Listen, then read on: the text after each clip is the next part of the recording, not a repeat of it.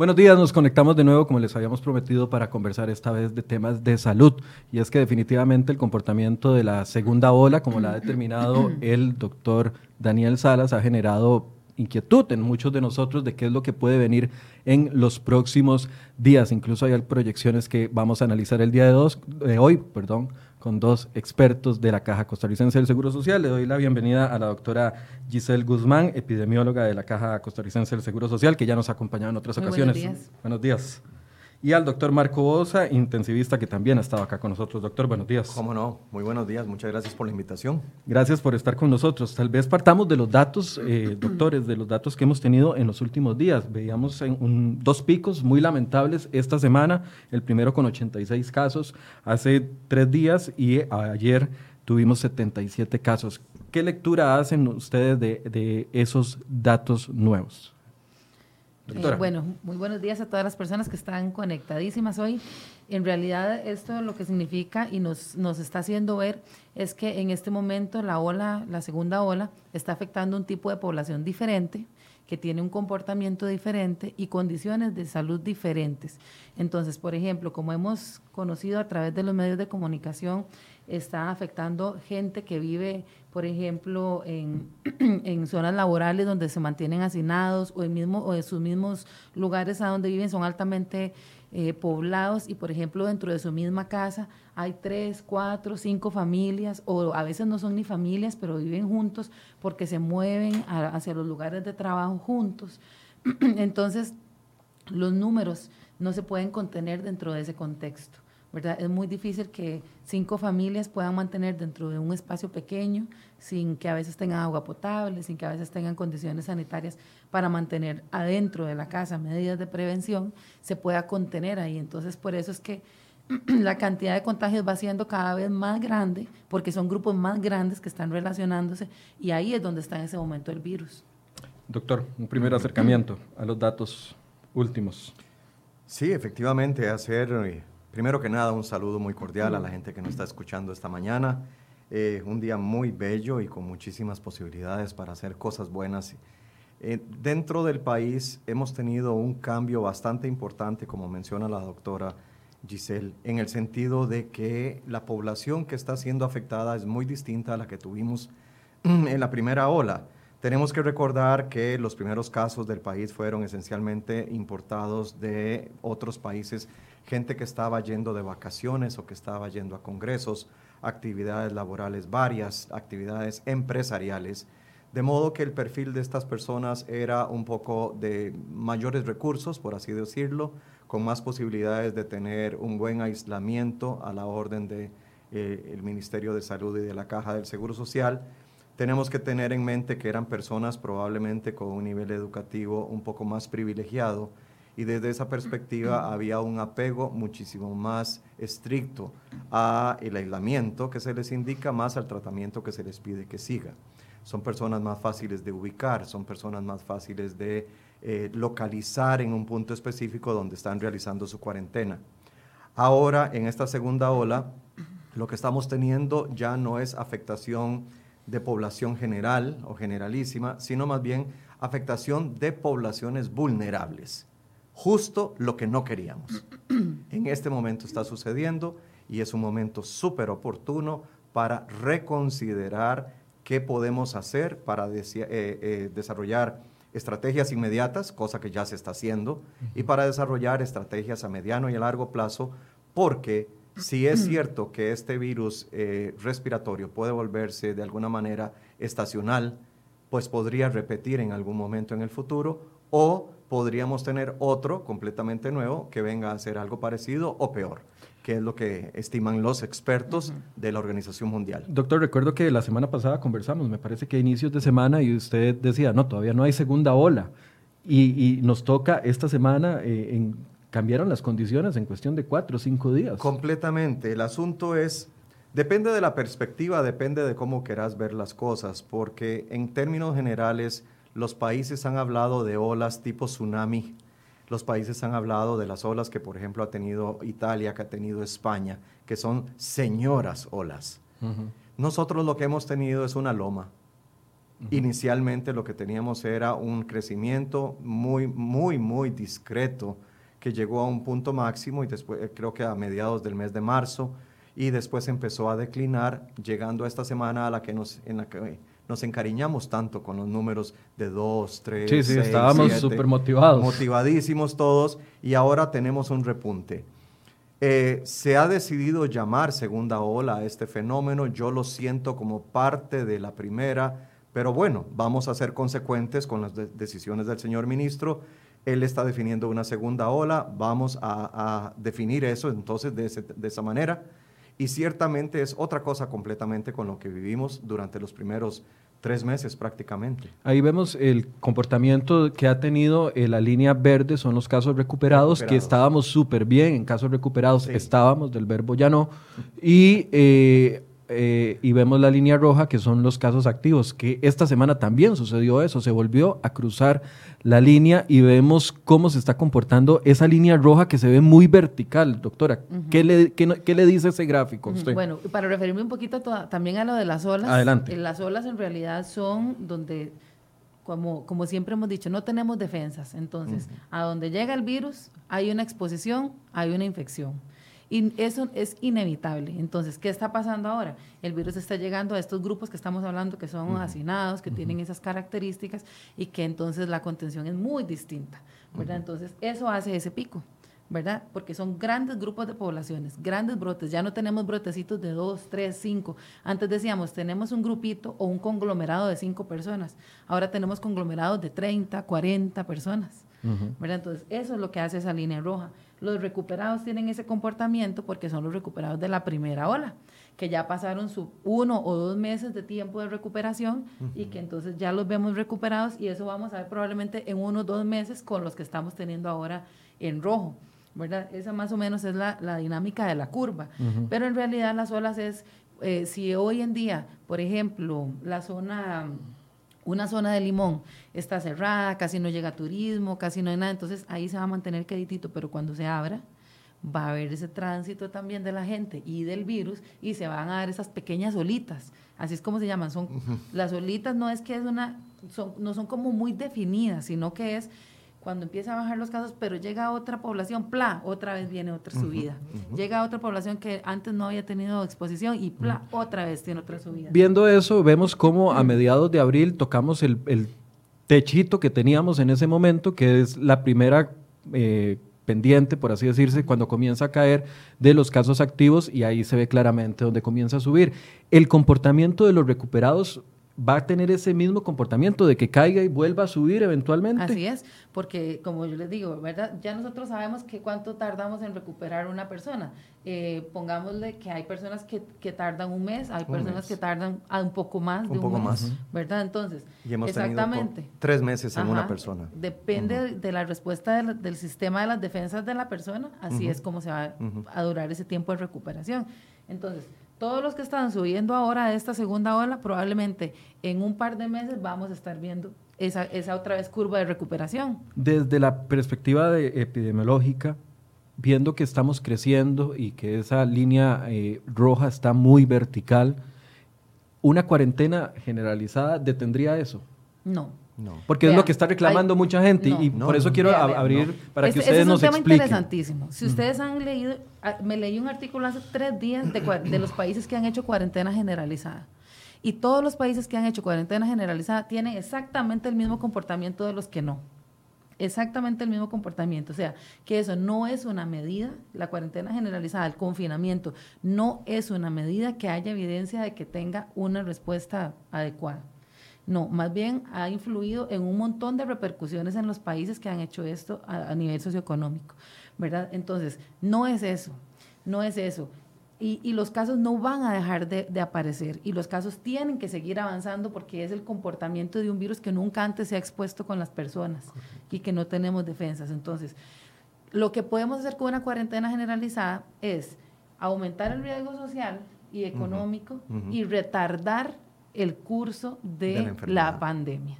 ¿Verdad? O sea, que vamos a, hacer que de fase 3 a fase 4 tardemos un año, pero cuando quitemos el confinamiento, tiene que seguir avanzando. Entonces, esto va a suceder. Si quieres ampliar ahí un poquito. Doctor Bosa. Desde una perspectiva clínica, lo que tenemos que recordar es, haciendo eco sobre lo que está diciendo la, doctora, eh, básicamente esta es una enfermedad respiratoria, es una enfermedad infecciosa, es una enfermedad contagiosa y es una enfermedad novedosa, porque no existía. Desde esa perspectiva, lo que hemos aprendido es que se contagia de persona a persona y eso nos da una pauta para la... Eh, estrategia epidemiológica. Y además hemos, hemos documentado muy, muy, muy claramente que es una enfermedad que eventualmente puede llegar a producir inmunidad en las personas que se curan, pero no necesariamente vamos a aspirar en Costa Rica a la inmunidad de rebaño. Porque es un precio muy alto. Es demasiado alto y aparte de eso no tenemos certeza de alcanzarla. Estamos hablando de que la inmunidad de rebaño exige de la población 60% o más. O más, de personas que ya tienen anticuerpos. Eso significaría que Costa Rica, si quiere tener, esto es una hipótesis, esto es una teoría, esto es algo que estoy hablando en el aire.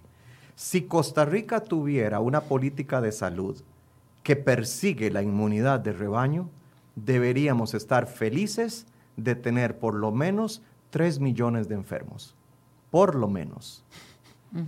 Eso sería lo que nos haría felices, los más felices sobre la faz de la tierra. Entonces, esa no es nuestra estrategia. La otra cosa que hay que tener en cuenta cuando se habla de esta enfermedad es que por ser un virus nuevo no sabemos qué va a pasar con el virus. ¿Por qué? Porque este virus tiene por lo menos un 85% del componente genético de SARS-1, el que vino en el 2003 pero si hacemos un poco de memoria, SARS-1 en agosto tuvo una extinción biológica. SARS-1 ya no existe, ya no existe sobre la faz de la Tierra. Probablemente exista en laboratorios de virología, posiblemente exista en centros donde se desarrollan vacunas, pero SARS-1 no es un problema de salud ya. Podría ser que SARS-2, que es el que tenemos hoy, tenga una extinción biológica. Es una posibilidad. La segunda posibilidad, que se haga estacional, que venga año con año, como por ejemplo la gripe por influenza. Y una tercera opción, que se haga larvado, lento, latente, como MERS, que es otro coronavirus que surgió en Arabia en el 2013. Conociendo a los hermanitos, estamos viendo cómo se podría Mire, los hermanitos son medio malévolos, porque SARS-1 mató al 10% de la población que afectó, pero se extinguió y MERS mató al 34% de la población afectada. Ese fue el miedo de los científicos chinos cuando empezó SARS-2 allá en diciembre, enero, cuando empezaron a decir, bueno, 10, 34, ¿este en cuánto va a estar? Se va a poner cada vez peor la cosa, tal vez. No, no fue así. Costa Rica ha mantenido una mortalidad ejemplar, por debajo del 1%. Hay lugares en el mundo que han tenido una mortalidad con este virus hasta del 12%. Pero es ahí donde quiero llegar, es, Michael. Cada grupo geográfico, cada grupo poblacional se comporta de una manera muy diferente. Es muy distinta la, pandemia en Italia a lo que lo fue en España, a lo que es Estados Unidos o a lo que estamos viviendo en, en Brasil, por ejemplo. Nada tiene que ver con lo que se ha logrado en Costa Rica. A pesar de que en algún momento, pues España e Italia tal vez trataron de hacer lo mismo que nosotros hicimos, pero nosotros lo hicimos en el momento correcto, no tan tarde como ellos. Pero el punto que quiero recalcar es este. El virus se comporta de manera diferente en sitios diferentes, con personas diferentes, en climas diferentes. Ese es un hecho epidemiológico y se llama la terna o el triángulo epidemiológico. Es un balance entre el bicho que produce la enfermedad, la persona que recibe la enfermedad y el ambiente. Vea qué interesante. Entonces, ¿será que la enfermedad se comporta diferente en la zona norte del país que en la zona sur del país?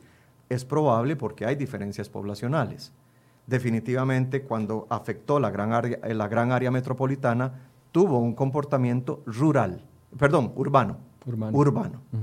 La primera hondonada, la primera ola, como la designa el señor ministro, fue una, eh, una ola urbana, profesional, clase media, media, clase media alta. Mucha gente que venía regresando de vuelos de otros países. Que tenía recursos para viajar al extranjero, para ir a congresos, para ir a, hacer actividades comerciales, para hacer turismo, y que fue atrapada por todo este fenómeno y cuando regresa al país regresa enfermo sin saberlo. Entonces, lo que estamos teniendo ahora es una segunda hondonada que ya no está afectando mayormente a esta población, sino a una población vulnerable. Quiero, quiero hacer una pausa ahí en las poblaciones, porque, a ver, eh, yo no quiero sentir el complejo de, de verme limitado por el qué dirán de las personas al mencionar a los nicaragüenses que viven en este país. Y ustedes están hablando de una población, no una población extranjera metida aquí en el país. Recordemos que ayer la mitad de los casos claramente eran personas extranjeras, pero la otra mitad son costarricenses. Por supuesto. Entonces quiero que, que abonden en esa vulnerabilidad de la población que está siendo afectada por la segunda ola. Sí, vean, yo quiero hablar muy claro de esto porque... Es que quiero dejar ese complejo de que si uno dice algo de nicaragüense es xenofobia. No, señores. No, pero también... Quiero el comportamiento xenofóbico es terrible. Por eso, quiero que los médicos... Quiero que los médicos enmarquen la discusión de cómo abordar el tema de los extranjeros también. Si nosotros vamos a hablar de los extranjeros, vamos a hablar de los extranjeros que tienen toda la vida de ser parte de nuestra sociedad, porque esos son los extranjeros que tenemos en Costa Rica. Población que vive permanentemente en Costa Rica, población que, se, que migra dentro del país siguiendo el trabajo, a dónde hay trabajo, a dónde hay servicios básicos que requieren, y también a dónde hay servicios, donde hay supermercados, donde hay empacadoras, donde hay fábricas, donde hay, donde hay trabajo, hay población que se mueve. Y no estamos hablando solo de migrantes en condición irregular, no población migrante costarricense, centroamericana, nicaragüense, o sea, estamos hablando de, cómo se mueve. Y tenemos una población transfronteriza. Correcto. Esos son tres tipos de población donde tenemos gente de otros países, tenemos nicaragüenses, tenemos costarricenses. Usted va no sé si usted ha ido a La Trocha. Sí, me la conozco de pieza a cabeza. entonces usted sabe que en La Trocha es una calle donde... Bueno, me la conocía porque ya no existe. mucho se, mucho se, se, desmanteló. Bueno, pero ahí está la calle, ¿verdad? Ahí está la calle donde de un lado, del lado nicaragüense vive la costarricense con el hijo tico, con el esposo nicaragüense, que él viene a trabajar a la piñera del lado tico, que se devuelve a su casa en la noche en lado nica, que el abuelito que la pulpería está al otro lado del que río la pulpa está aquí que pero la está, está aquí exacto Ajá. y que el y que el tubito de agua que la fuente de agua que tiene que no es potable es está en un punto que la escuelita todos vienen en filita india los chiquitos del lado nicaragüense costarricenses a la escuelita costarricense, se devuelven a su casa en Nicaragua. Si no necesariamente que alguien migre de Nicaragua a Costa Rica es que son solo nicaragüenses. Es nuestra población transfronteriza, que es una población que no es de nadie, ¿verdad? Correcto. No es de nadie, pero no tienen agua potable no tienen un trabajo fijo, no tienen una condición de aseguramiento controlada, no tienen un control, un estatus migratorio porque o pagan el estatus migratorio o comen ese día, ¿verdad? O sea, hay una serie de condiciones que nosotros tenemos que dejar de señalar como que es una oleada de nicaragüenses que nos están viniendo, es la misma gente que ha venido siempre a trabajar. Y hablamos también de los panameños, ahora estábamos hablando nosotros dos. Correcto. Vienen ahorita los panameños a, la, a, la, a, las cosechas de, café. de café. Exacto. Exacto, entonces, es toda una población que es parte de nuestra comunidad hace muchísimos años, que tienen condiciones muy especiales y que son las poblaciones que en este momento están siendo afectadas. Entonces, ese tema de la xenofobia, yo no sé, a mí me lo quedan debiendo porque aquí vemos, yo vi ahí en la frontera, yo andaba toda la semana pasada en, la zona norte y ahí usted, los ticos, los nicaragüenses, en los mismos asentamientos, todos juntos, porque viven de acuerdo a condiciones sociales, se agrupan por condiciones sociales, no por nacionalidad. Sí, sí, sí, alrededor de donde haya una escuela, un servicio, una pulpería, donde haya un trabajo. Y un trabajo. donde haya un trabajo, donde haya que comer. Correcto. ¿verdad? Donde tengan cómo subsistir. Entonces, la estrategia que ahora decía el doctor Bosa, las estrategias de nosotros epidemiológicas tienen que ir anticipadas a esta población, tienen que ir anticipadas a este comportamiento y a, esta, a este tipo de población que tenemos ahora que abordar. Porque que haya mil, dos mil, tres mil casos no nos preocupa, pero lo que sí nos preocupa son las medidas para identificar la vulnerabilidad de la gente que, que no se nos puede enfermar y que está en esos grupos sociales. Y desde esa perspectiva, Michael, entonces, redondeando un poco lo que venía yo desarrollando, si tenemos claro que cada enfermedad se va a comportar de una manera diferente en cada población, en cada ámbito geográfico y de acuerdo a una serie de, condicionamientos socioeconómicos, culturales, etcétera, no podemos esperar en este momento que una estrategia útil sea una estrategia nación, una estrategia país, en el sentido de eh, todos para la casa de nuevo. No tiene sentido. Sí, es que yo he visto mucha gente reclamando, vámonos como estuvimos en Semana Santa. No, no, y listo, se acaba el asunto. Estamos muy claros que hay cantones que han sido declarados en alerta naranja. Estamos muy claros en, en dónde en este momento se está produciendo mayor reproducción. Pero cuidado, cuidado. La gente viaja y el virus viaja con la gente. El hecho de que la zona más caliente esté hacia el norte del país no indica ni asegura que en algún momento no se desplace más hacia el este o más hacia el oeste o que no se venga para el sur. En este momento lo que quiero decir es que la zona más activa desde la perspectiva epidemiológica de enfermedad es la zona norte. Ahí es donde hay que fortalecer los cordones sanitarios, ahí es donde hay que fortalecer la detección temprana, el aislamiento tempranísimo, el tratamiento oportuno y la reinserción después de un criterio de sanación, de cura. No podemos pensar que el riesgo que tiene el sector norte es equivalente a el que puede tener, por ejemplo, la zona de, no sé, déjeme decir cualquier cosa, bananito. No es igual en este momento, en este momento. No es lo mismo el riesgo que pueda tener, por ejemplo, qué sé yo, turrubares, en este momento. No es igual.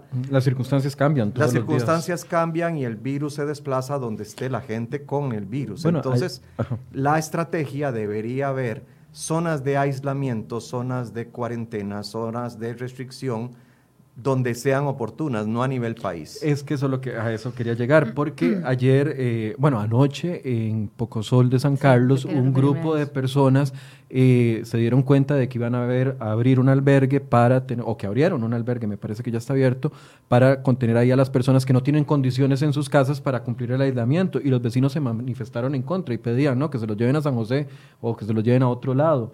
La estrategia desde el punto de vista epidemiológico es mantener los focos de infección cercados incluso para la gente de aislamiento. Mira, Michael, lo que pasa es que es una situación muy interesante. Nosotros hemos, hemos este, apostado por una intervención epidemiológica basada en un criterio epidemiológico de una intervención comunitaria. Aquí no se trata de que la caja sea la que haga esto, el ministerio y, o, o la comisión de emergencia. Se trata de que todos los líderes de esa comunidad tienen que estar integrados y tienen que estar sensibilizados para cubrir a su población. ¿Por qué? Porque hemos hablado hasta el cansancio de que esto no va a parar y de que hoy está en esa población, pero mañana está en tu casa, está en la mía, está en mi familia, está en la, de todo el mundo. Eso es lo que va a suceder. Entonces, ¿qué es lo que sucede? Tenemos que integrar la comunidad a, las a la institucionalidad. Porque si esto no se hace, entonces nosotros no podemos contener. ¿Cómo haces vos en una casa donde tenés, que te decía ahora, cinco familias, que en cada aposento hay ocho o diez personas? Donde no tienen posibilidad de aislarse, pero una de esas personas es un adulto mayor diabético con úlceras en las piernas. ¿Ah? ¿Cómo hacemos entonces nosotros? Necesitamos que el líder comunal que ve los adultos mayores y que sabe que ese adulto mayor está en riesgo, nos ayude a identificarlo y nosotros no necesariamente tiene que ser el caso al que vamos a aislar. Tiene que ser la persona que está exponiéndose a un riesgo elevado, ya sea caso, ya sea contacto o ya sea una persona que tiene un altísimo riesgo de enfermarse y complicarse. Entonces, Así es como funciona esta integración comunitaria. Por eso, entonces, esa, idea, de un albergue regional para la zona norte que eh, piden algunos, no, no voy a ponerlos a hablar en contra o a favor de, nada, pero algunos líderes, voy a decir líderes, que piden un albergue regional para la zona norte en tal punto, un albergue regional para Punta Arenas en otro punto. Eh, Heredia ayer estaba presentando altos casos, Alajuelita ayer estaba presentando también altos casos. Eh, y que entonces todos concentrados en un albergue, los de la zona central, eso no sería estratégico. lo, ideal, lo ideal, ¿verdad? Es que eso que yo les digo, o sea, que yo como comunidad pueda mantener a los miembros de mi, comunidad protegidos. ¿Qué hemos hablado? Vea, que yo he sido de las que he peleado por esos albergues. Eh, me he peleado, tengo dos meses de estar en esta cantaleta. Yo necesitamos albergues, necesitamos albergues, necesitamos albergues. Y albergues con un montón de condiciones que no, son, no es fácil. No es nada fácil, Michael, porque albergue para los contactos, albergue, eh, lugar para los contactos, lugar para los de riesgo, lugar para los casos, o sea, tiene un montón de condiciones que necesitamos nosotros para sacar a la gente y que no, lleguen a los hospitales. No, es abrir un salón comunal y echar a todo el mundo ahí. No es un salón comunal como cuando yo iba a poner colchonetas y tirar a la gente, es otra cosa. Es otra cosa, pero ¿qué pasa si yo vivo allá en los chiles y me sacan a mi mamá y me la ponen en un albergue en, en Alajuela? Y yo no sé nada de mi mamá y no puedo darle apoyo social y no puedo darle apoyo psicológico y no puedo ver si está si tiene las condiciones que ella necesita para sentirse bien que no son las mismas mías.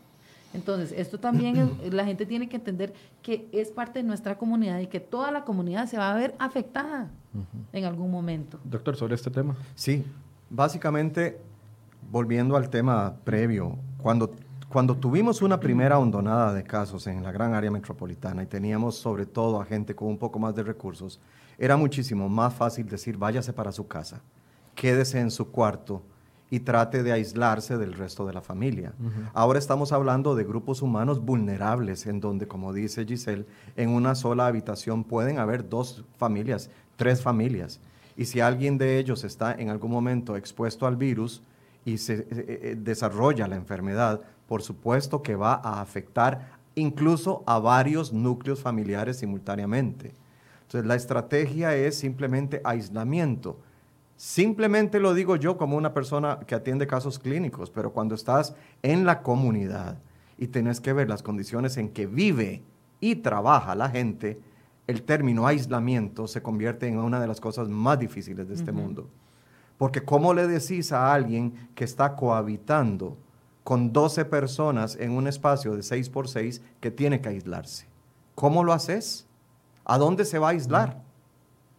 Tenés que tener entonces una, una estrategia global, eh, eh, geográfica, que te permita establecer de qué manera vas a sacar los casos para ubicarlos en un sitio donde se recuperen, donde vas a tener los contactos, donde vas a tener a los sospechosos, etcétera. Y eso en un ambiente de alto riesgo, de alta vulnerabilidad, es mucho más complicado.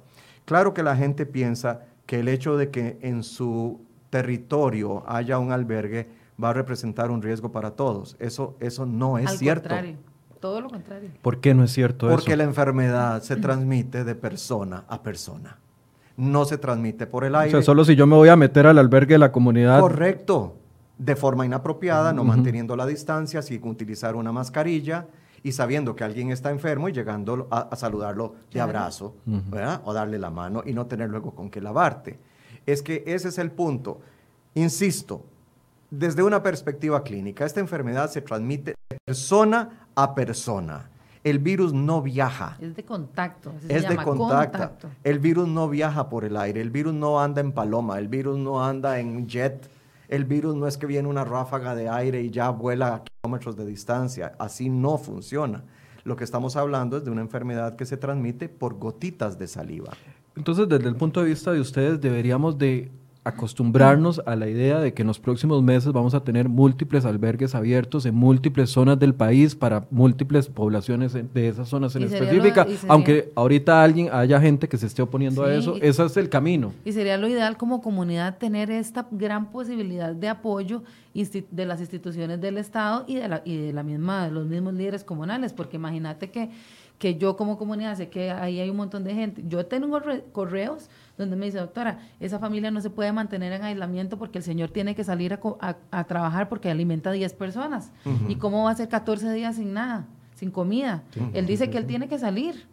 ¿Qué hacemos? Entonces ahí empieza toda esa activación que te digo, interinstitucional, social, la comunidad le trae comida, o sea, todo el mundo empieza ahí a activarse y esto es que cuando eso suceda en mi comunidad, yo quisiera ver que también, si yo algún momento lo necesito, a mí me ayuden. O sea, yo creo que todo el mundo tiene que entender que es de todos que no es del el pobre que está allá, que no es mm. del trabajador, que no es del migrante, que no es del nicaragüense, que es de todos. Esta enfermedad nos tiene que recordar eso, Michael. No es por mí, es por todos nosotros. Uno de los lugares más peligrosos sobre la faz de la tierra es un hospital. En el hospital se concentran las peores enfermedades infecciosas, las peores enfermedades traumáticas, las peores enfermedades de todo lo que el ser humano sufre. Y yo le puedo asegurar que nadie está descontento de saber que en su comunidad hay un hospital, aunque sea pequeño. ¿Por qué? Porque las enfermedades no viajan en ascensor. más bien uno agradece si tiene un Levi's a la vuelta de la esquina. Por supuesto que agradece. ¿Y, quién, ¿Y quiénes van a Levi's? Los enfermos. Claro, también van gente sana a hacer proyectos de control de, de buena vida, proyectos de vida saludable, promoción de la salud, todo eso. Pero lo a, Levi's preferentemente va gente enferma, a la clínica va gente enferma y todo el mundo está feliz con la clínica. Las enfermedades no atraviesan paredes, las enfermedades no viajan en patineta, las enfermedades no viajan en los zapatos bajo condiciones normales. Desde esa perspectiva, es mucho mejor para una comunidad tener un centro donde se, se, reúnen a las personas que están enfermas, de manera que se preserven los núcleos familiares, de, de, manera que se preserve la posibilidad de interactuar con la gente. Imagínese usted que haya un matrimonio con un par de hijos y que alguno de los padres esté enfermo y que lo manden a San José, por ejemplo, y que la familia quede allá.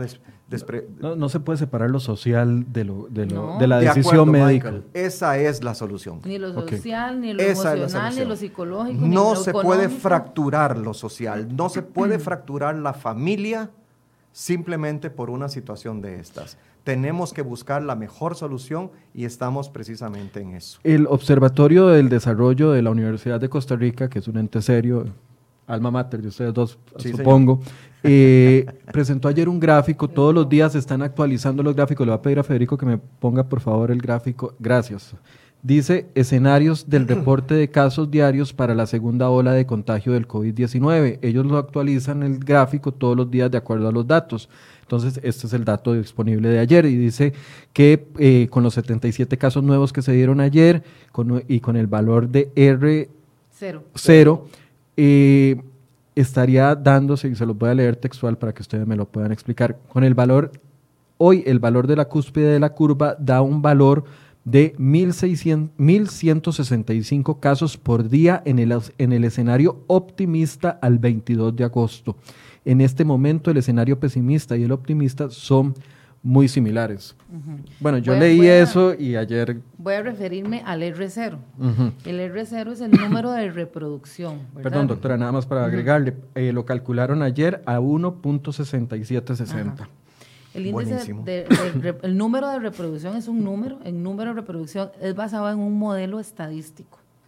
Es un modelo estadístico que se desajusta o se, digamos, se, se nos desarma cuando nosotros metemos la variable asintomáticos. porque aquí no está contemplado los asintomáticos porque no se pueden reconocer. En ningún modelo. Entonces, eh, este, este número de reproducción se afecta por muchas cosas. Se afecta porque, por ejemplo, cuando yo tengo un...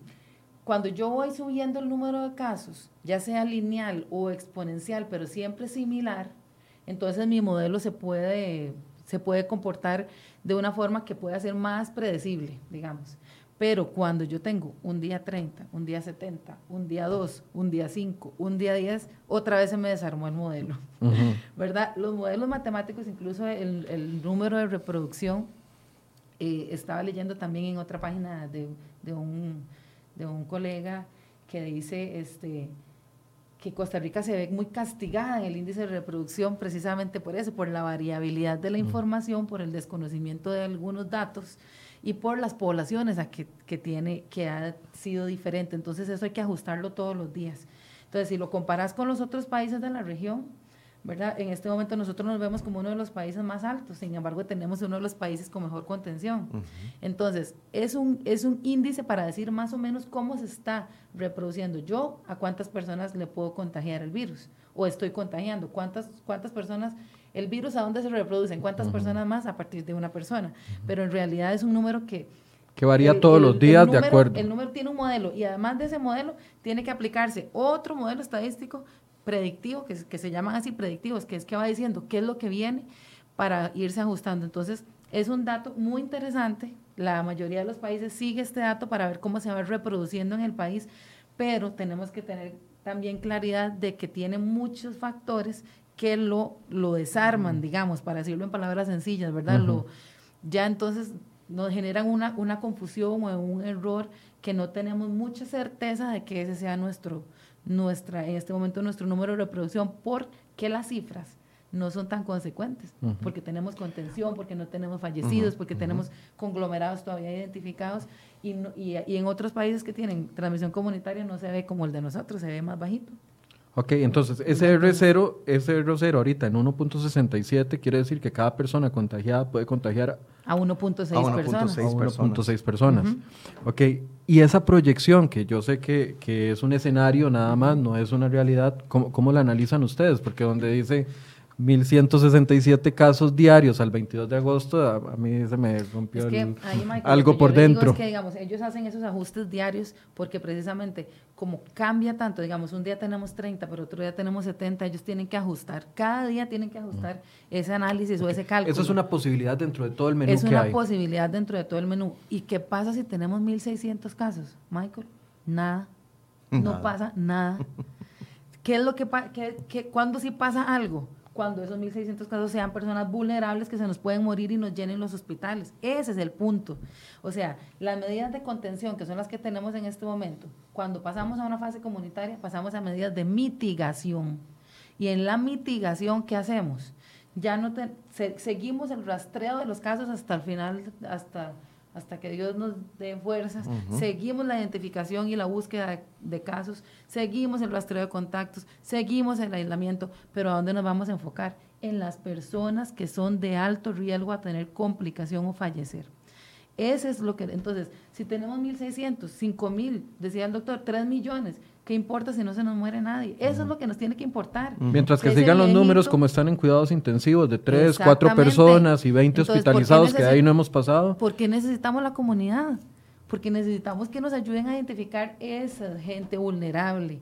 necesitamos que nos digan, aquí hay un diabético, aquí hay un hipertenso que no tiene seguro, está enfermito, atiéndalo. ¿Verdad? Ese es el asunto. Doctor, sobre el gráfico. Michael, ¿qué temperatura tuvimos ayer? No me acuerdo. Más o menos. 25, 26, tal vez. ¿Dónde? Eh, Sabana y Heredia. Entre las 2 y las 3 de la tarde. Da cuenta. El R0 es un número dinámico. las, epidemias son fenómenos sociales dinámicos. La, epidemia se puede mover hacia un lado, la epidemia se puede mover hacia un lado. Eh, el R0 es, un, es una medida completamente dinámica que evalúa cómo se ha comportado, ni siquiera es predictiva, es descriptiva.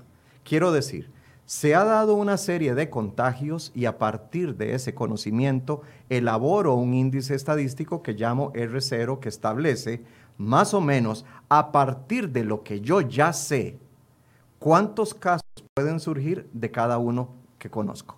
Entonces yo digo, por cada enfermo yo esperaría que logren contagiar a 1.6 enfermos más.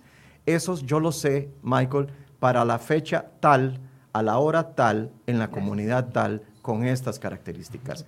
Si estamos viendo el norte del eh, país... es la fotografía de ayer. Es una foto. La de ayer con los datos de ayer. Puntual. Es una foto. No se vale decir que esa foto de ayer es la foto de hoy, porque no lo es. Y desde esa perspectiva, entonces, usted también tiene que considerar, las poblaciones agrícolas son poblaciones estáticas o se, desplazan. Y si alguien ve que la cosa se está poniendo difícil en un sector porque están habiendo muchos enfermos, probablemente migre. Que ese es uno de los peligros de esta situación, porque no sabemos si el que migra es un asintomático. La otra cosa es que puede ser un enfermo levísimo que dice estoy con un catarrillo y se va y resulta que reproduce la enfermedad en otro lugar. Ese es el problema. El asunto está en que todas estas curvas lo que hacen es predecir predecir, pero a partir de una fotografía. Entonces es como que vos me dijeras que hoy le tomamos una foto a la fachada de esta casa y que a partir de eso vamos a tener certeza de cómo se va a ver esta casa dentro de un año, dentro de una década. No es cierto. No es cierto. Podemos tener alguna serie de elementos que nos digan, mira, es muy probable que ocurra esto, pero también tienes que conocer las, las condiciones del clima y todo esto. Con enfermedad, con COVID-19, tenemos una población que se mueve, tenemos una población que se dedica a varias cosas diferentes y además de eso tenemos el hecho de que cuando la gente ve que están empezando a aumentar los números en cierto sector, inmediatamente se apartan, inmediatamente se meten a la casa y se aíslan voluntariamente. Entonces hay medidas de contención y de mitigación. Ahora bien, en una comunidad determinada, ¿cuántas personas viven? Digamos 10 mil hay unas cuantas que se enferman. El primer día, 70 personas. El segundo día, 80 personas. El siguiente día, 60 personas. Pero a partir de ese momento, todo mundo se está cuidando montones y empiezan a caer los números. Es muy probable que la gente se empiece a cuidar y empiecen a caer otra vez los números que vemos en la pantalla. Entonces, no es cierto que si algo va para arriba necesariamente tenga se va a mantener así. No se va a mantener. Esto es dinámico. Y ese es nuestro esfuerzo. Ese es nuestro trabajo. Evitar por todos los medios que el número aumente. Y me encanta lo que acaba de decir Giselle. En este momento estamos teniendo 60, 70, 80 casos por día. ¿Qué ha significado eso para Costa Rica? 80 personas con gripe. Acetaminofén y limonada, Michael. Gracias a Dios. ¿Cuántas personas han requerido de hospitalización? Muy pocas, poquísimas. 20 ayer con 3 en cuidados intensivos. Acumulados. 20 ayer acumulados que han estado enfermos por lo menos una semana o más. Acumulados. Sí, sí, no, no, nuevos, de ayer. No nuevos enfermos, acumulados. Bueno, esa perspectiva no la, no la habíamos... Claro que sí, estamos viendo números acumulados. Es que 20 personas con neumonía en hospitales, no es cierto. Primero no son 20, son un poco menos, porque el número total también incluye los que están en la UCI. Entonces, vámonos a lo histórico. A principios de junio, cuando teníamos mil pacientes, teníamos aproximadamente cinco o seis pacientes en cuidados intensivos. A mediados de junio, donde estamos ya casi, lo que tenemos son ya casi 1.500 casos en Costa Rica. Es decir, que en medio mes hemos incrementado nuestras cifras a la mitad de lo que logramos antes en tres meses. Y ese es el, ese es el susto. Ahora, la pregunta es, empezamos junio con cuántos pacientes en salones de medicina? 15 Vamos por medio junio con mucho más casos. ¿Con cuántos pacientes en salones de medicina? 20 acumulados ayer. 15. 20. 20 15 más los 5 de UCI. ah, bueno. 20 con los de UCI. Empezamos todo esto con 6 en UCI. Ayer llegamos a 3 de UCI. No está aumentando la demanda de pacientes de hospital, no está aumentando la necesidad de, de hospitalizar, no está aumentando la cantidad de gente que requiere cuidado intensivo. Un momento, ¿Es esto permanente? No. Se puede deteriorar hoy, se puede deteriorar mañana. A eso es lo que iba. Y yo también, perdona, perdona nada más porque antes no quería dejar como la falsa idea de que yo dije, bueno, ¿qué pasa con 1600? Nada, no. ¿Qué pasa si el uno que va para la UCI soy yo? Correcto. Por eso es que también, o sea, aunque, aunque como dice el doctor, la mayoría van con limonadita y, y, y verdad, ven para la casa. Si yo me descuido, tengo algún, no sé cómo está mi sistema, mi cuerpo, cómo estoy de fuerte, si yo hago actividad física, si me alimento bien, si mis defensas están pura vida. Entonces, el, el uno puedo ser yo. Entonces, aunque 1600, gracias a Dios, para nosotros puede significar limonada con acetaminofén, ojo, ojo que las personas vulnerables, las personas de riesgo, esas seguirán guardaditas. Y lo, otro que estabas diciendo, Giselle, también vos hiciste seco de esto, Michael, 1600 con limonada y acetaminofén gracias a Dios, no nos asustan, pero son 1.600 personas menos en, el sector laboral de Costa Rica. Son 1.600 personas menos desempeñando las labores habituales de su familia, de su comunidad, de las empresas para las cuales trabajan. De modo que 1.600 personas simultáneamente con gripe es una catástrofe en muchos ámbitos. Desde una perspectiva de salud, nosotros estamos felices porque nos hemos demostrado que cuando Costa Rica quiere, puede. Y lo que hemos vivido es una, una atenuación, una mitigación del impacto de esta enfermedad sobre el país que mucha gente no se la cree. Y nos acusan de esconder números y nos acusan de mentir. Y somos absolutamente transparentes. Nosotros no tenemos ningún interés ni en reducir ni en ampliar los números. Brete es brete y con 5 tengo que estar ahí igual que con 20. Para mí, mi trabajo me exige lo mismo. Ahora bien, ¿cómo se está comportando la enfermedad? Pues afectando a poblaciones vulnerables y esas curvas lo que hacen es meternos mucho ruido, mucho temor. Yo creo que tenemos que ser objetivos y decir, ¿qué es lo que tenemos que hacer ahora? Lo que hace Giselle. Detectar, aislar, tratar y reintegrar. Tenemos que identificar y rastrear. Eso es lo que iba a pedirles dos cosas en, en, la última parte de la entrevista. Uno, que doña Giselle nos explicara cómo es que se está haciendo ese rastreo, porque mucha gente cuando escucha al ministro decir, estamos rastreando a todos los contactos, no, eso no sucede. ¿Cómo va a pasar? ¿Quiénes, ¿Cuántos son? ¿A cuántos han llamado? Etcétera, etcétera. ¿Cómo es que se hace el trabajo de rastreo, doña Giselle? Número uno. Y número dos, quiero que hablemos del el riesgo de transmisión comunitaria. Pero salgamos de este primero.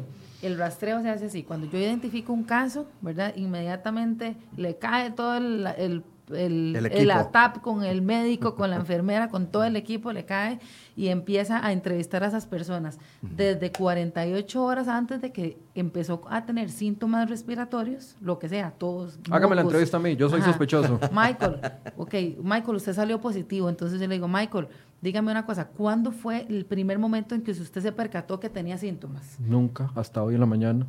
Hoy en la mañana. ¿Y cuándo le tomaron la muestra? Eh, hoy en la mañana. ¿Y por qué usted fue a que le tomaron la muestra? Porque tenía miedo. Ok, entonces, ¿qué síntomas tuvo? Tos. Ok, entonces es un síntoma que para mí ya es eh, despierta una alerta. Entonces yo le digo, ok, en los dos días antes de hoy, ¿a dónde ha estado usted?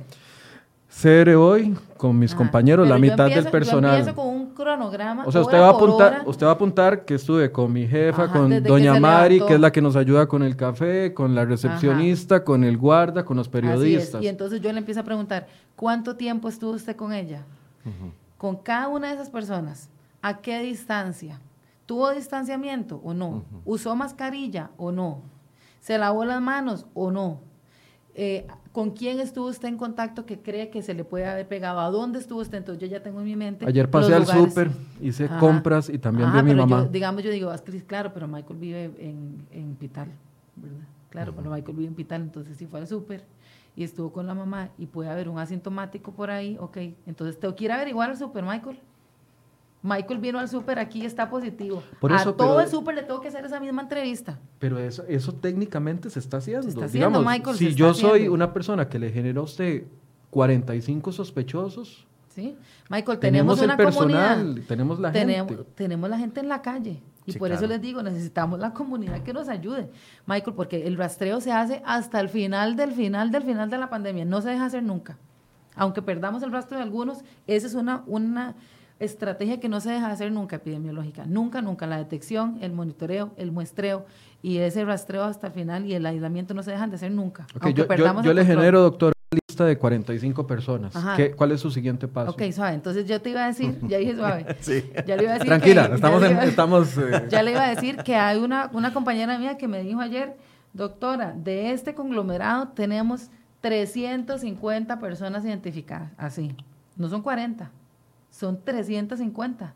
¿Cuánto tiempo les toma rastrear a 350 personas? imagínate vos, porque yo voy entrevistando, voy cayendo en el otro lugar, voy activando a la otra gente de esta otra área de salud, voy activando el otro device, y así es como se hace este rastreo. Es un trabajo de hormiga de campo de nunca acabar. ¿verdad? Entonces, por eso el ministro insiste, estamos en, fase de conglomerados porque todos los tenemos ahí, esos 300 los tenemos identificados, eh, monitoreados, los tenemos vigilados, como los que hay que tener aislamiento. Entonces, depende el tiempo de exposición, depende la distancia, depende las medidas. Entonces, para mí es un contacto de alto riesgo de exposición o de bajo riesgo de exposición a los de alto riesgo de exposición, que son los cercanos, son los que tengo que tener aislados, los otros monitoreados. Vea qué trabajo. Entonces, esto se hace en todo el tiempo. ¿Y qué pasa cuando nosotros vayamos a la fase comunitaria? Que puede ocurrir en cualquier momento. Lo mismo. Tenemos que seguir haciendo lo mismo. Y aunque no sean rastreables algunos de los contactos. Aunque algunos sepamos que nunca vamos a identificar de dónde fue que se nos contagiaron, nosotros tenemos que seguir. ¿Para qué? Para que, como yo le digo, ya la actividad de mitigación es disminuir este, los casos en las personas vulnerables y disminuir la mortalidad. ¿Verdad? Eso para nosotros es, ya hay mitigación en transmisión comunitaria, ese es nuestro foco.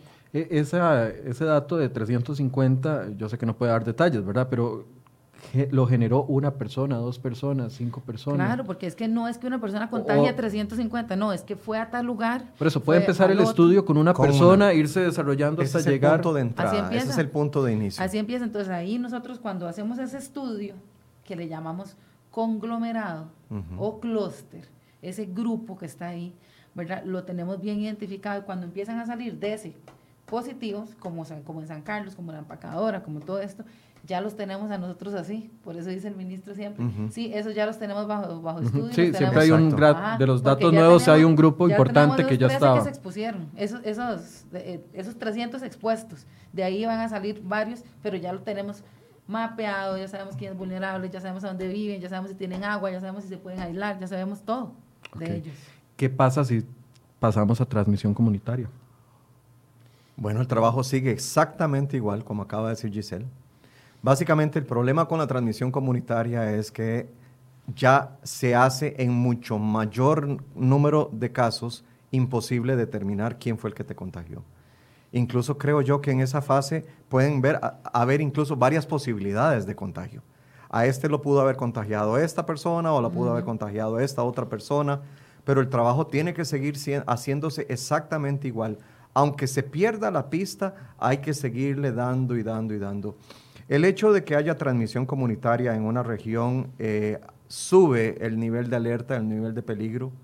Definitivamente es un trabajo mucho más arduo y este, hay una serie de situaciones que, que, que, hacen que ese sector tenga que ser todavía más protegido a través de un cordón sanitario y cosas por el estilo. Ciertamente el señor ministro ha hablado de que en la zona norte hay algunos puntos en los que si no se hace el trabajo bien hecho y si la comunidad no participa, podríamos caer en, transmisión comunitaria.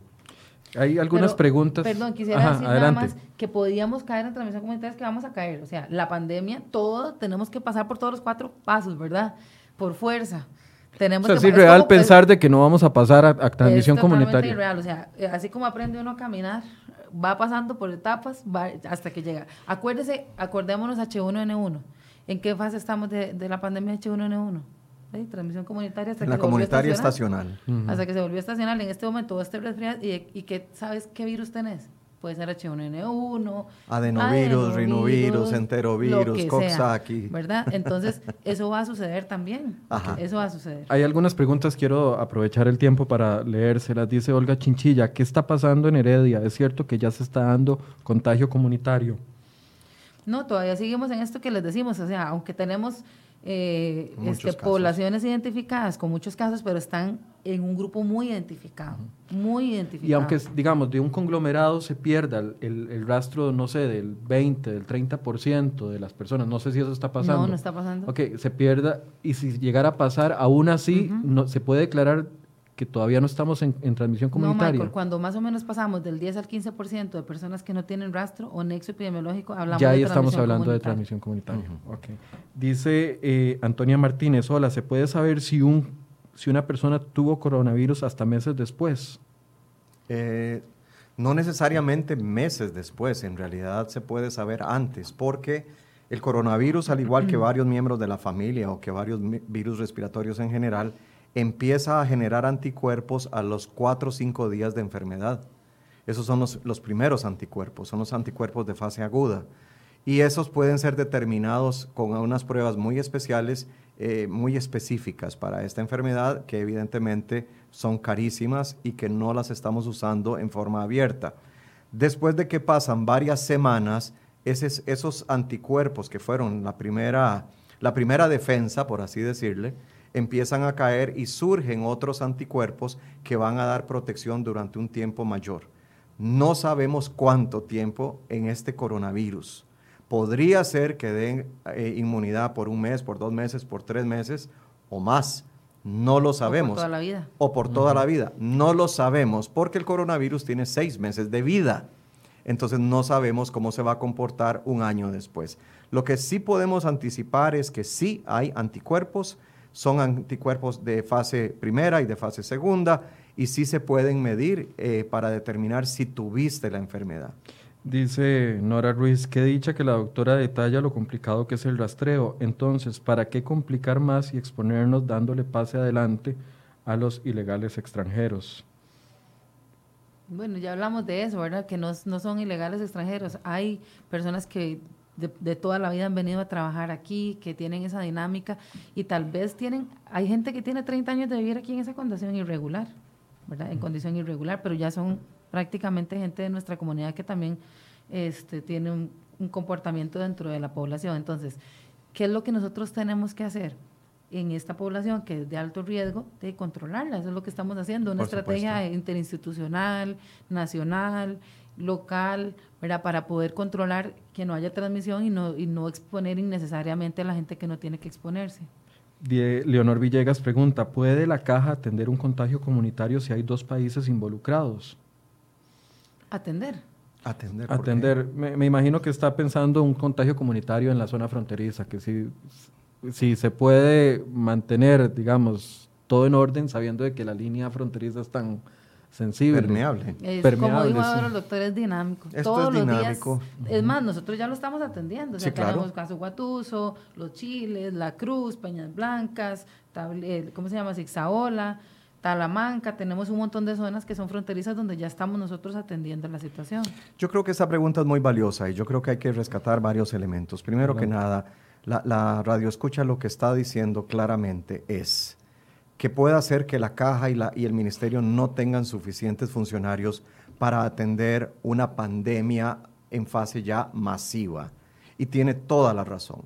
Ahí precisamente es donde viene a ponerse sobre la mesa la importancia de la responsabilidad individual. Porque si vos te lavas las manos, toses y estornudas como debe ser, y mantenés el distanciamiento social con el uso de mascarillas de acuerdo a las recomendaciones que se han dado, tendrías que exponerte muchísimo menos a la enfermedad.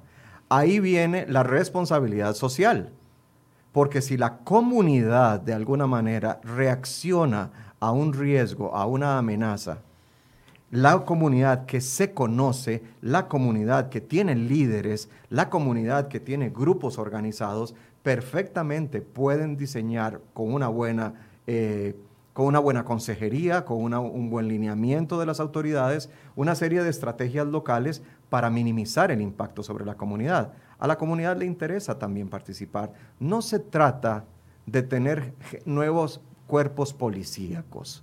Se trata de tener ciudadanos comprometidos, ciudadanos responsables que atiendan a las recomendaciones, que inviten a los demás a tener distanciamiento, que inviten a los demás a buscar una mejor forma de esperar el bus, que inviten a los demás a mejorar la forma en que se esguarecen cuando se viene el aguacero, no todos pegados ahí debajo de un techito. Mantener distanciamiento social. Es mucho pedirle a una comunidad que se organice, que ellos mismos digan, mira, Felipe, hombre, correte, no mantener el distanciamiento. Aunque alguna gente se enoja, porque ha pasado ya. Que se enojen. En el supermercado Hombre, pues que se enojen, que se enojen, pero hay que hacer distanciamiento corporal. Preguntan si hay una directriz gubernamental o de la Caja del Seguro Social eh, específica en caso de que se, se descontrole la situación a nivel país. Es que no, es, no hay directrices, eso, es una estrategia. Es una estrategia, eh, ahora lo hablaba el doctor, o sea, aquí es integrar, integrar, integrar recursos, integrar esfuerzos, integrar todo, porque nosotros no, no tenemos recursos ilimitados. No tenemos recursos ilimitados. No los tenemos. y vivimos en interdependencia. Lo que haga el norte del país afecta al sur del país. Lo que haga el este afecta al oeste. Lo que se haga en mi casa afecta a mi comunidad. Lo que haga mi comunidad afecta a mi región. Y yo creo que es importantísimo recordar, este es un tema de salud. Por supuesto que hay gente que dedica su vida profesionalmente a la salud. Y ellos son los que nos dicen cuáles son las estrategias, cuáles son las medidas, cuáles son las, las maniobras que hay que hacer. Pero la gente tiene también la posibilidad, el privilegio de comportarse de manera responsable y atender a las recomendaciones. Es que ni siquiera es esto un régimen totalitario en donde se dice mañana todos en la casa. Costa Rica no recurrió a eso, recurrimos al aislamiento voluntario. En las zonas de riesgo hay que mantener el aislamiento voluntario. En las zonas de riesgo hay que lavarse las manos muchísimo más cuando andamos en la calle. Y en las zonas de riesgo hay que mantener el, el distanciamiento social a como dé lugar. Y en las zonas de riesgo hay que usar mascarilla en, transporte público a como dé lugar. Sobre este mismo tema, eh, pregunta Andrés Arias, eh, doctores, ¿por qué no se exige el uso obligatorio de las mascarillas? Bueno, eso es una decisión política de verdad, ya del, del ministro y sí hay muchísimas recomendaciones. El Ministerio ha emitido muchísimas recomendaciones. Claro que sí. Pero ahí, como dice el doctor, no somos un país autoritario. Cada quien tiene una responsabilidad individual y la gente se ha ido comprando sus mascarillas, los hemos ido educando, informando de cómo se utilizan y entonces ahí viene la responsabilidad. a mí hay un tema que me gusta mucho que es el tema del distanciamiento, pero empezar a decir distanciamiento persona a persona. Sí, Porque la gente a veces distanciamiento social no cree que es como en la calle, cuando estoy en un sitio social, pero no, no cuando estamos nosotros aquí o cuando yo estoy en una casa o cuando yo estoy en el trabajo, ¿verdad? El otro día estaba una vecina mía hablando ahí con, con la vecina al frente en el portón, como siempre suelen hacerlo. a menos de medio metro, como siempre suelen hacerlo, como dos, como dos horas volando pico. Correcto. Y la vecinita salió positiva y, le había venido a preguntar que cómo estaba de la cirugía del corazón. No. Entonces, ojo que el distanciamiento personal es en con mi hermano, con mi tío, con el vecino, con el amigo, porque ¿cómo vamos a saber a dónde estuvo expuesto? El punto es, a mí no me va a pasar. Y como he vivido a la par de esta persona toda la vida, a mí no me va a pasar. Pero entonces resulta que a esta persona, que es mi gran amiga, mi gran amigo, lo vino a visitar ayer una persona de alto riesgo que no se sabía portadora del virus. Y esta persona vino a ofrecer un servicio, vino a arreglar algo, una canoa con todo, todo aguacero, una gotera o lo que fuera. Y es una persona con otro perfil social, con otra realidad cotidiana. Pregunta Antonia Martínez, Michael, ¿cómo, se, cómo, ¿cómo nos llamamos los que estamos viendo y escuchando el programa por Facebook? El doctor nos llamó Radio Escuchas, pero yo nunca ni siquiera lo he pensado. Buena pregunta, vamos a analizarlo, porque no tengo la menor idea. es una transmisión. Si no se puede decir televidentes porque no, es... Es que televidente, televidente significa que está viendo a la distancia, no que está viendo por televisión. No por televisión. Televisión quiere decir visión a distancia, televidente el que está viendo por televisión, pero también el que mira a la distancia es un televidente. Si nos está viendo en una pantalla por un medio, ¿verdad?, de internet, en cierta forma es un televidente. Bueno, es un detallito. Eso sí está pegado, doña Antonia. Eso, sí, escucha, eso, sí está ahí, si no sería un, un telescucha. Les doy un minuto a cada uno para que por favor nos hagan una conclusión y quieran dirigírsele a las personas. Yo nada más quisiera recordar una y otra vez, insistir en la responsabilidad individual de cada uno, en la solidaridad, ¿verdad? Estas manifestaciones que estamos viendo, rechazando a nuestra misma comunidad, rechazando a nuestra misma gente que necesita eh, una ayuda solidaria, no puede ser, nuestro país no es un país que se caracteriza por eso, entonces yo quiero apelar a eso, a la responsabilidad individual de protegernos. El doctor ha insistido muchísimo en las medidas que hemos repetido insistentemente. Eh, quiero eh, abogar por esa solidaridad, por esa integración comunitaria, por, por apoyar a los servicios de salud, por apoyar al país, a las instituciones en identificar a esas personas que están en riesgo para que más bien nosotros busquemos la forma de sacarlos adelante. Creo que como país lo hemos demostrado que lo podemos hacer y hoy pues no es la excepción de pedir una vez más esa solidaridad y esa responsabilidad. Doctor Bosa.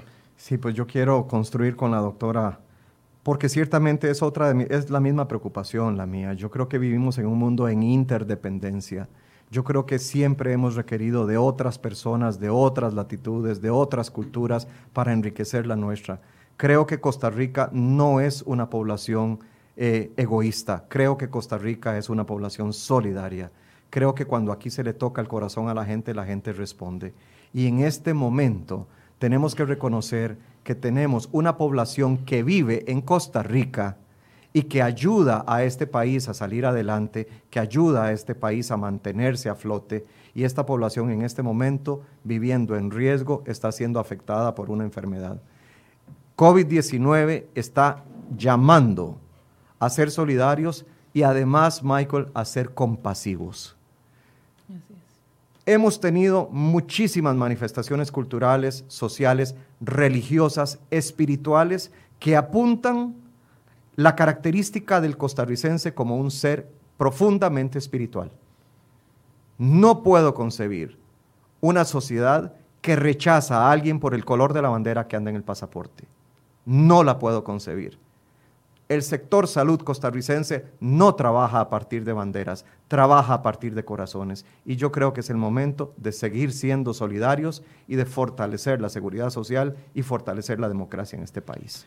Muchas gracias al doctor Marco Bosa, intensivista de la Caja Costarricense del Seguro Social, también la doctora Giselle Guzmán, epidemióloga, que está también ambos en la primera línea de lucha contra el COVID-19. Brian Taborda me pregunta si tenemos Apple Podcast.